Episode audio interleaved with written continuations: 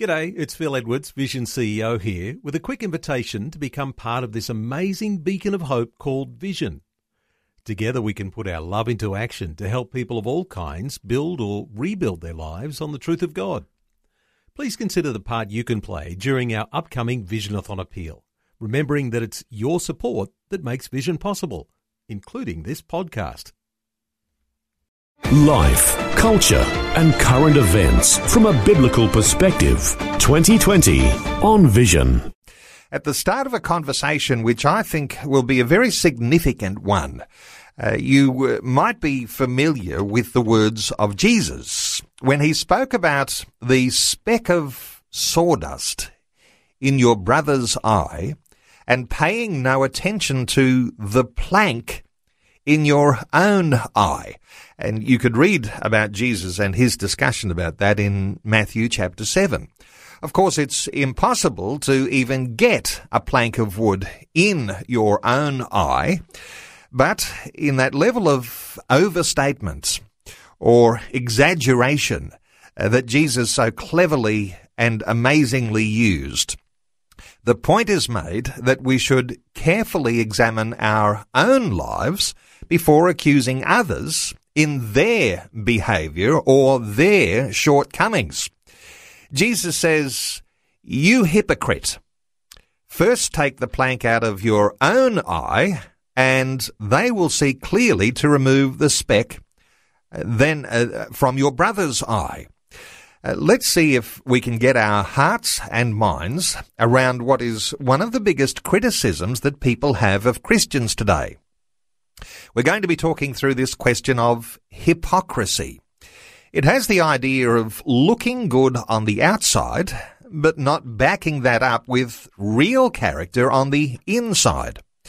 What we may discover in the conversation ahead is that the accusation of hypocrisy may in fact affirm that there is a moral standard that's given by God that we all fall short of.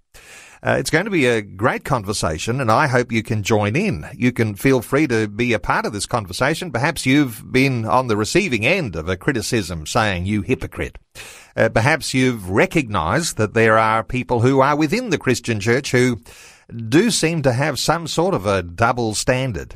And is that normal? Well, you can be part of our conversation today. We'll open our talkback lines very shortly on 1-800-316-316. You can also leave a comment on our Facebook page. It's facebook.com forward slash vision radio.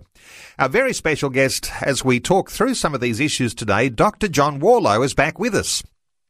He's a highly sought after adult, child and family psychiatrist who initiated what is known as the Christian Wholeness Framework. He's the author of a number of books. Two of those will draw attention to The Cure for Life. One is called, uh, is all about God-centered transformation. The second book in the series is about God-centered relationships. And it is always a privilege to welcome back to the studio Dr. John Warlow. John, welcome back. Lovely to be with you. Thanks for the privilege. Well, John, let's talk uh, hypocrisy because I imagine there's some contrast here. If we were sort of setting a stage right from the beginning, uh, you've got this idea of hypocrisy, a double standard, a two-facedness, uh, you know, saying one thing and doing another, and uh, and and I would say that probably every Christian is going to say, well, that's me somewhere along the way. The other side of that might be this idea of being an authentic person, an authentic Christian. Uh, give us your thoughts on uh, on hypocrisy as we get a conversation like this underway. Where, where do well, let me ask you, where do you hope this conversation might go? Thanks, Neil. I really hope that for all of us listening today, that it be an opportunity to be able to face the reality of ourselves and to be able to see where maybe we are not actually um, being where we should be in Christ, and then what to do with that. I love the scriptures you've just pointed out. And it's that whole thing of maybe looking inwards and seeing what's deeper than what's on the outside. Maybe some of us today might, might, might feel that we've actually got a whole timber yard inside our eyes, not just a log. yeah. um, what do we do with that? And I'm just really grateful that we can actually talk about this, wanting people today to be encouraged. We can become more authentic in Christ. Uh, you know, it's interesting that uh, even having this conversation, and thank you for your humility in saying, Neil, why don't we talk about hypocrisy? This came from a suggestion that you made uh, that this would be a great topic to talk about because sometimes we feel like that's a conversation we want to avoid because in some sense we're all guilty. Uh, so, uh, so when we talk hypocrisy, it is one of those criticisms that people make of Christians. They make that of the church and sometimes it's absolutely true. Now this is, I guess, where we're being humble in all of this today or our attempt to be humble because even talking about it uh, shows up this idea that, uh, you know, sometimes that criticism is absolutely spot on. I think so, Neil. And I think that we have the tendency when things touch the heart, as it were, to become defensive. And one way of being defensive is pointing the finger at the other person and not looking at the three coming back. And today's going to be an opportunity where we don't have to join that defensiveness and say, well, what about you? But can actually say, yeah, what about me? And actually go deeper than that. And we'll see, hey, well, what about Jesus? As well. Uh, that's right, because there's uh, there's three dimensions in all of this. Uh, there's how bad we might be, what standard might be the best one, and then where Jesus sits in all of that. And uh, I suspect that our conversation as it unfolds will come to those sorts of conclusions. Look, people say as an insult, and using that word hypocrisy, well, if Christianity is really supposed to change people, then why do some who profess to believe in Jesus set such bad examples? And uh, we might assume here, John, that there is a process that the believer goes through from a moment when they first give their lives to Christ, humbly before God, a repentant heart uh, that turns towards Christ. Uh, but then there's a lifelong of living out uh, that what we sometimes call sanctification. And on the way, we are truly works in progress. What are your thoughts for the fact that you know, Christians say uh, one thing, and and yet we can point to lots of examples that, uh, that we're falling short of the mark. I think, firstly, that hypocrisy is, is a massive turnoff of the community, uh, talking about the church. They just get turned off by hypocrisy. And obviously the biggest hypocrisy at the moment has been the whole thing of the sexual abuse within the church and so on. But I think also it can really turn us off our own faith when we actually quietly look at ourselves and say, Hey, how hypocritical am I?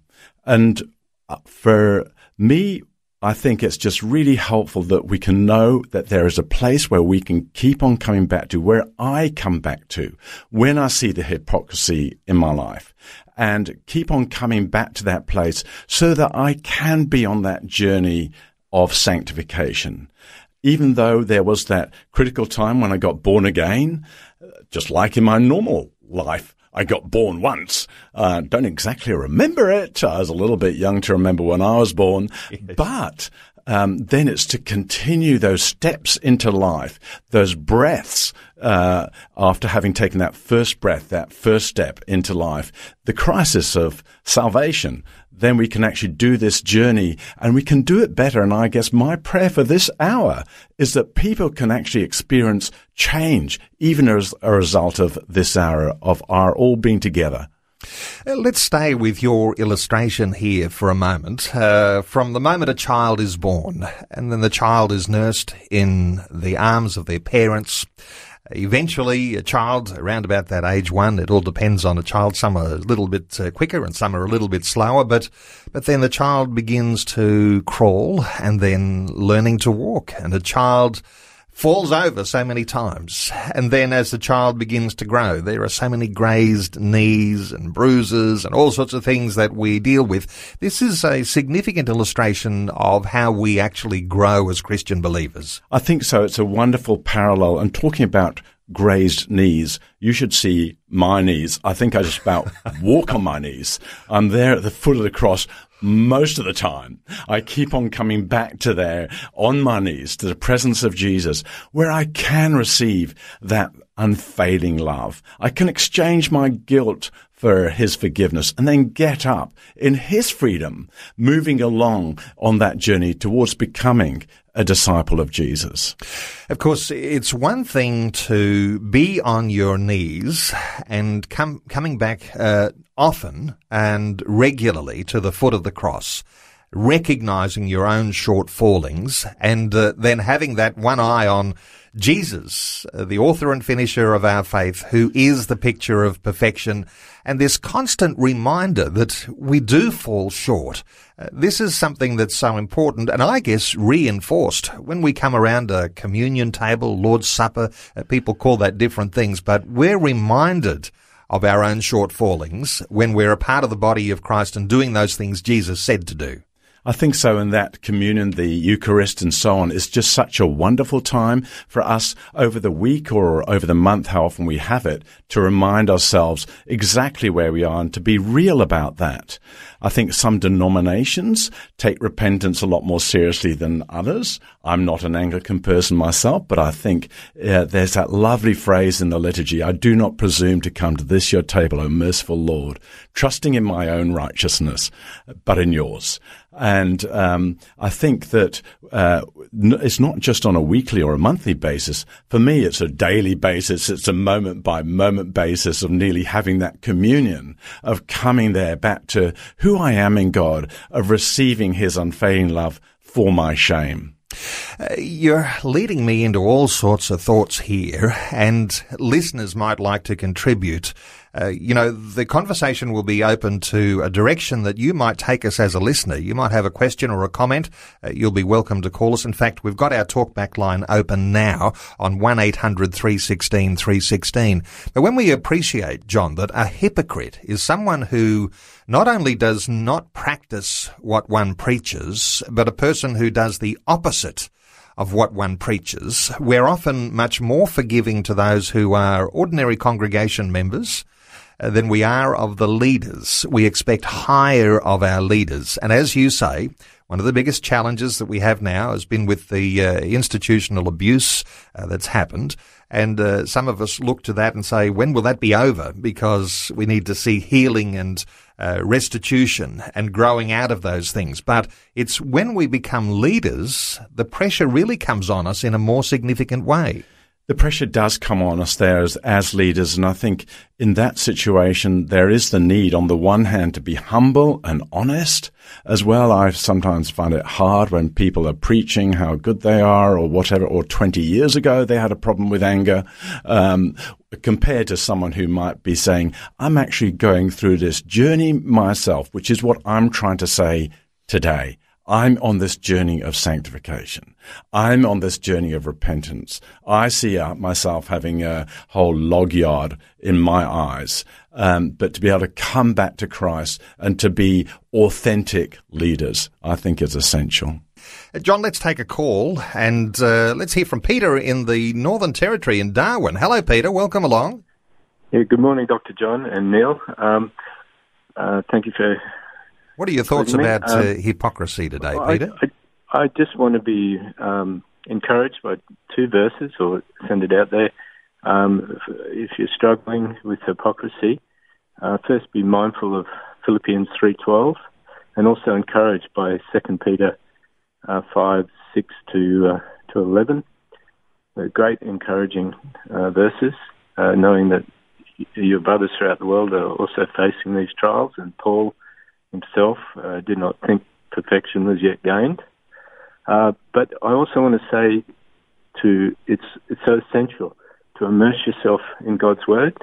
And if if you probably have no desire to dive into God's word, if you probably have no real desire to change, or those certain sins are besetting you, but you have no des- desire, then check out the teaching by Ray Comfort, Living Waters, called True and False Conversion, an excellent um, an excellent uh, rain check on your faith.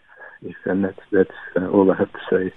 Uh, that's great, Peter. Let's uh, a thought or two here from uh, from John. Peter, thanks. And that bit in Philippians three, from what I remember, correct me if I'm wrong, is that I haven't got there, I haven't arrived, but I press on uh, to make it uh, my own. Is that the verse, Peter? Quite right. Yeah. That's yes, quite right. That, yeah, and for me, it's absolutely correct that we are on a journey um, and that we do press on to, to make what God has worked in us to actually work for us to work that out. And I think that's earlier on, if I remember, in Philippians.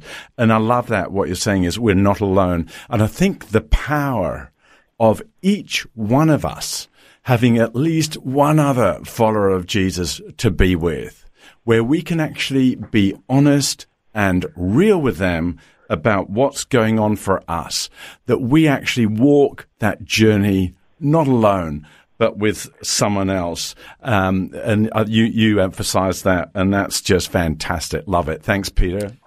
Peter in Darwin in the Northern Territory, thank you so much for your contribution. 1-800-316-316 if you'd like to join in our conversation today. We are talking hypocrisy and you can also leave a note on our Facebook page, facebook.com forward slash vision radio as Brad has left a comment who says legalistic Christianity can lead to hypocrisy and we're not all guilty of hypocrisy and we are uh, uh, if we freely acknowledge that we don't have it all together in the first place. So uh, this level of humility, an important aspect. Uh, what are your thoughts for Brad, John? Yeah, I think legalism there, Brad, really good point, is where we are trusting in what we do rather than what Christ has done.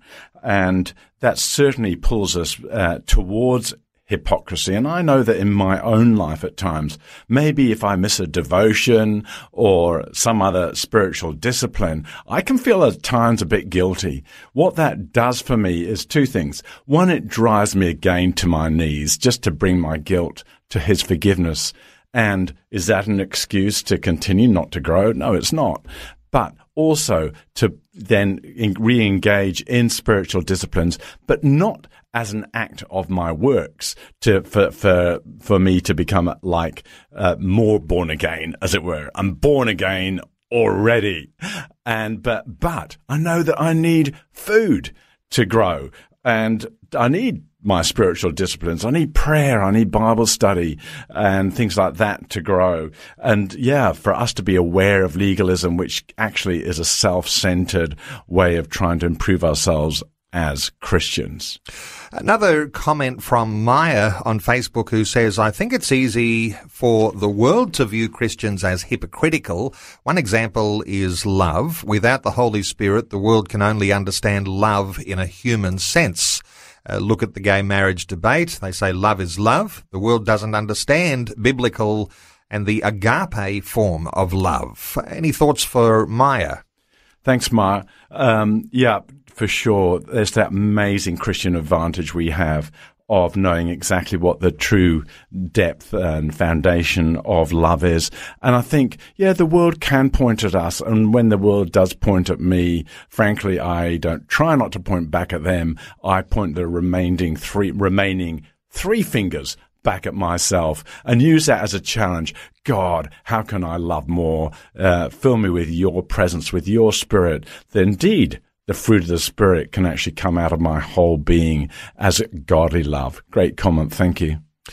Okay, let's take a very quick call here and uh, let's hear from Patrick. Oh, let's, let's go first of all to Bill in Ararat in Victoria. Hello, Bill. Very quick. What are your thoughts? Yeah, thanks, brother. Well, my thoughts are that when people become Christians, they're babes in Christ, like Jesus said, suffer them to come unto me. There's one verse, but interpret that. Uh, when we become Christians, we become babes in Christ. We need to desire the sincere milk of the word. But what amazes me is so many Christians get offended and then even leave the church, and yet Jesus said, Great peace are they that love my Lord, and nothing shall offend them. Now, I know that I've interpreted that years in the rest of Scripture, and if I get offended, I hate God's word. Well, I don't hate God's word. I love God's word. I love God, and therefore we shouldn't get offended. And I've heard plenty of sermons on offence, and yet that precious Scripture, like John 3.16, never even get mentioned. I can't believe it, you know. It's in uh, Psalm 119, 165, actually. Yep. Uh, Bill, thank you so much for that insight. We're about to go to news and we're going to continue our conversation after Vision National News. Uh, before we develop our conversation any further, John, let's take another call, shall we? Let's hear from Patrick in Victoria. Hello, Patrick. Welcome along. Oh, thank you, Neil. Patrick, what are your thoughts for our conversation today? Well, I don't know. With hypocrisy, um, like it's it's one of the worst things you can have. Um, but I, I don't know who hypocrites are trying to fool, because God knows our heart. He knows our deepest part, and you know, saying one thing and then living another life, they're only fooling themselves, and they're missing out on um, the great gift that God's given. Because in Peter, he says he's given us all things pertaining to life and godliness. Know, so. Some powerful thoughts there, Patrick. Let's get a thought or two from John. Thanks, Patrick. Indeed, hypocrisy is just one about one of the worst things God does know. And that actually draws me as a Christian psychiatrist more to him, uh, and brings me more to my knees when I have a difference between what I say and what I do. We can use accusations of hypocrisy against us and we can actually react in a defensive way saying, well, what about you? And again, for me personally, but also what I recommend for others is that we then say, God, search me and know my heart, know the depths of me, not even more than the outside superficial things. Search me, know my heart, try me, know my thoughts. See if there's any wicked way of me. What I'm interested is not then putting the other person down who calls me a hypocrite, but for me to come closer to Christ so that I might follow him more. Great question, Patrick. Thank you so much to Patrick from Victoria. Our talkback line open 1 800 316 316. John, let's focus on this personal responsibility that we have here. Uh, you used that wonderful illustration a little earlier. You know, the finger we point at others has three pointed back at ourselves. Sometimes we've got an imbalance here, and uh, we're thinking that the finger we're pointing is much more, uh, much more significant or powerful than the three pointed back. But uh, these three pointed back are pretty significant too, aren't they? I think they really are. And when someone is accusing us of hypocrisy, they generally are not wanting to actually change. They are actually defended against probably their own hypocrisy. Or they might say, well, at least I'm not saying I'm living up to a standard and I'm what I say and what I do is consistent with each other.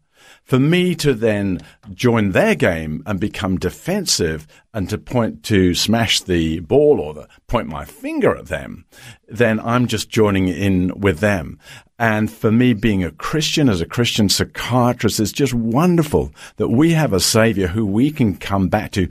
It's the very reason why I came to him in the first place. I am a sinner and I can come to him just as I am and I can keep on coming back to him. I can keep on walking that my first step time and time again of just coming back to the one who forgives, frees me and fills me. What? So that I might continue in sin? says Paul in Romans 6. No, so that I can actually become more of a disciple of Christ. But when I fall again, continually come back to his unfailing love, his forgiveness.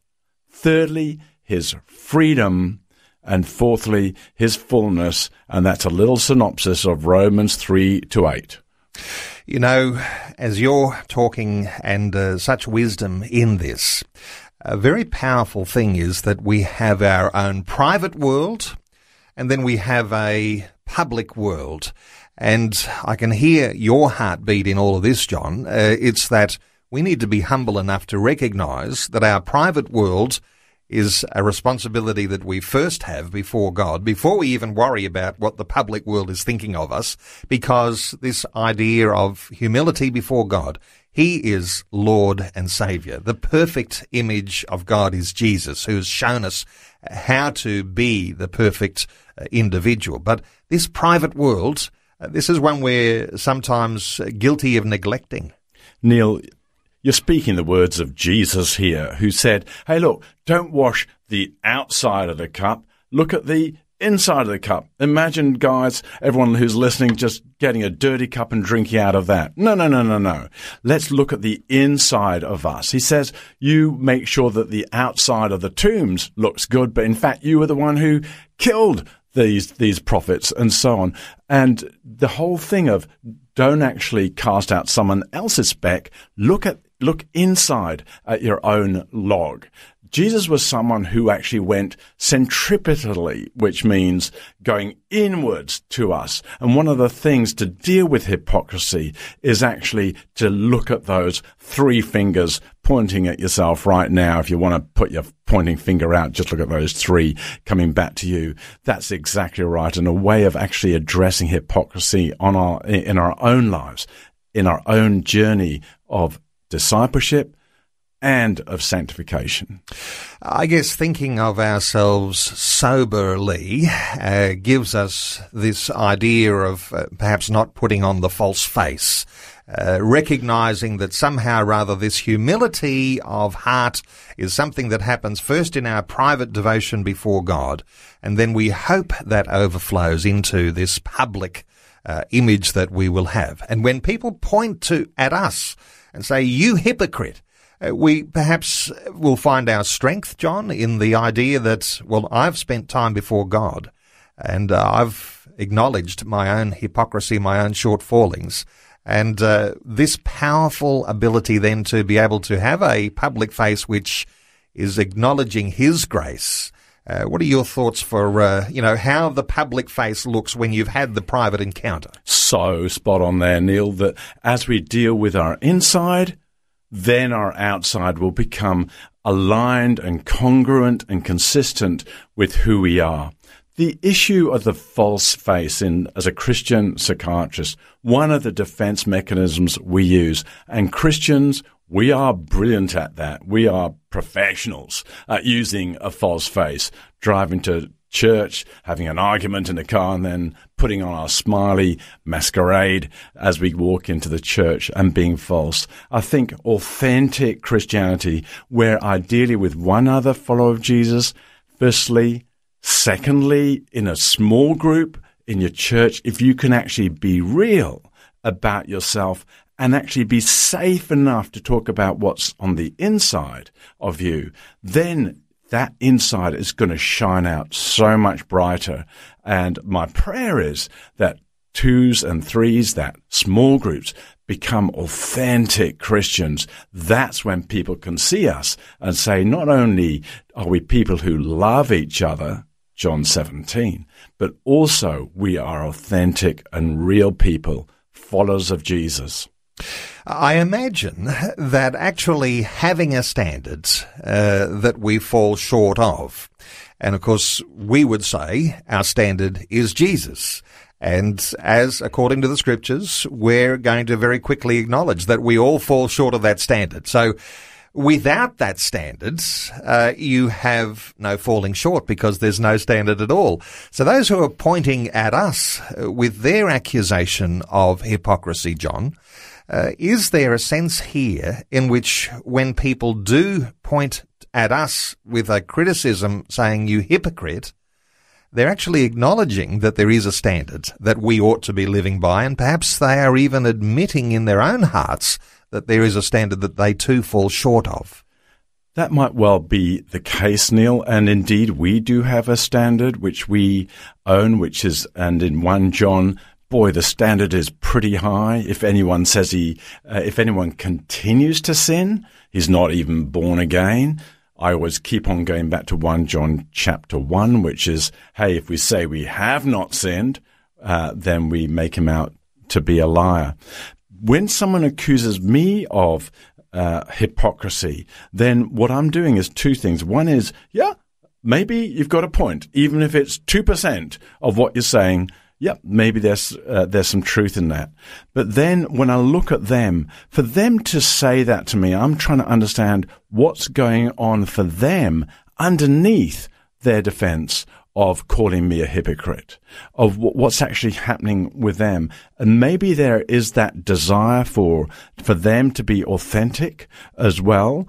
And I guess what a wonderful opportunity then we have to say, uh, to talk about Jesus, who is not just the standard of perfection, but also is the way whereby we can come with our hypocrisy and be on a journey to become more like Him.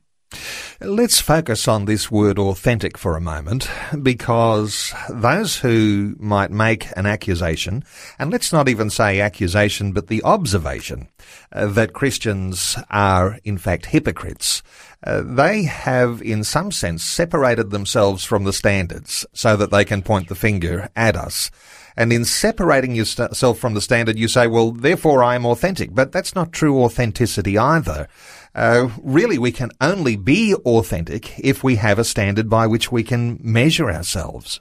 God made us to have that standard, to be with Him, to be like Him, and by them disowning that standard actually places them in a p- position which is, if I, if I could say, authentically a sinner.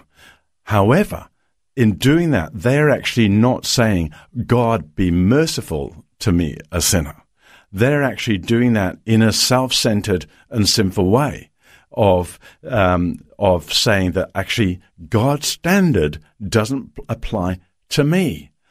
I am the boss of my own life, not God. Whereas, in fact, the standard God has for us is that we be conformed to the image of Christ, that we have Him as Lord of our lives. And in doing so, that we uh, move in that direction of being disciples of Jesus. I wonder whether this question of lordship is important here because, as we were saying before, uh, you know, we might be able to reflect back on a time in the past when we were born again. Uh, there was an encounter with God. We said publicly, I repent from my sins. And then I'm faced with this journey of uh, getting on my feet and becoming a bit more mature and, and uh, then trying to get things right. And in all of that and, and falling down and getting back up again, someone's going to say, you hypocrite, you're not actually, you know, doing all those things that Jesus said. Uh, let's talk about this idea of uh, the lordship of Christ because uh, that's an important element of continually recognizing that there's a different standard uh, that we need to aspire to. What are your thoughts for, for that? Neil, the thoughts for that, me personally, and as a professional um, Christian psychiatrist, is to be able to acknowledge myself and to help other people to face the realities of their inauthentic living. That in fact, where they, what they're practicing might actually not be really different from if they were actually not a Christian. That in fact, being born again for them isn't making much difference and to be able to help them to be real about that because it's only as it says in 1 John that we confess that we have sins can we actually receive that forgiveness and be born again and move further on that journey towards him so uh, this sort of conversation leads me more and more to my knees, more and more to the one who forgives and frees me to take another step in that journey of becoming more like him. Uh, John, you've been a psychiatrist for a long, long time, and uh, the sorts of things that you have written about deeply about this ministry to the Christian individual uh, people go to psychiatrists for all sorts of reasons. Uh, I imagine that the way you approach things for a Christian might be different to the way you approach things when that's a non-Christian person. Can you give us any insights here into the sorts of challenges uh, that are faced when someone who's not a Christian comes to a psychiatrist and says, all these things are falling apart in my life. How am I supposed to think about these things and get my life together as different to the way that the believer can respond to those challenges? Thank you. So, as a Christian psychiatrist, there's something similar I do with a Christian and a non-Christian, and there's something different I do with a, between a Christian and a non-Christian. With both, I try and provide a safe enough place where in my counseling as a psychiatrist, in my psychotherapy as a psychiatrist, I enable them to have a place for them where they can be real and honest about what's going on for them. And that they can actually, in fact, do what Jesus would say, which is, hey, look at the three fingers, look inside. When I'm meeting someone as a specialist psychiatrist and they're talking about other people, I really invite them, hey, what's going on for you to even say that? And I do that for Christians as well, firstly. Secondly, where I see, where I practice differently is that a Christian has a second dimension of change, not just trying to go from struggling to succeeding, but to go, be going from self-centered to God-centered.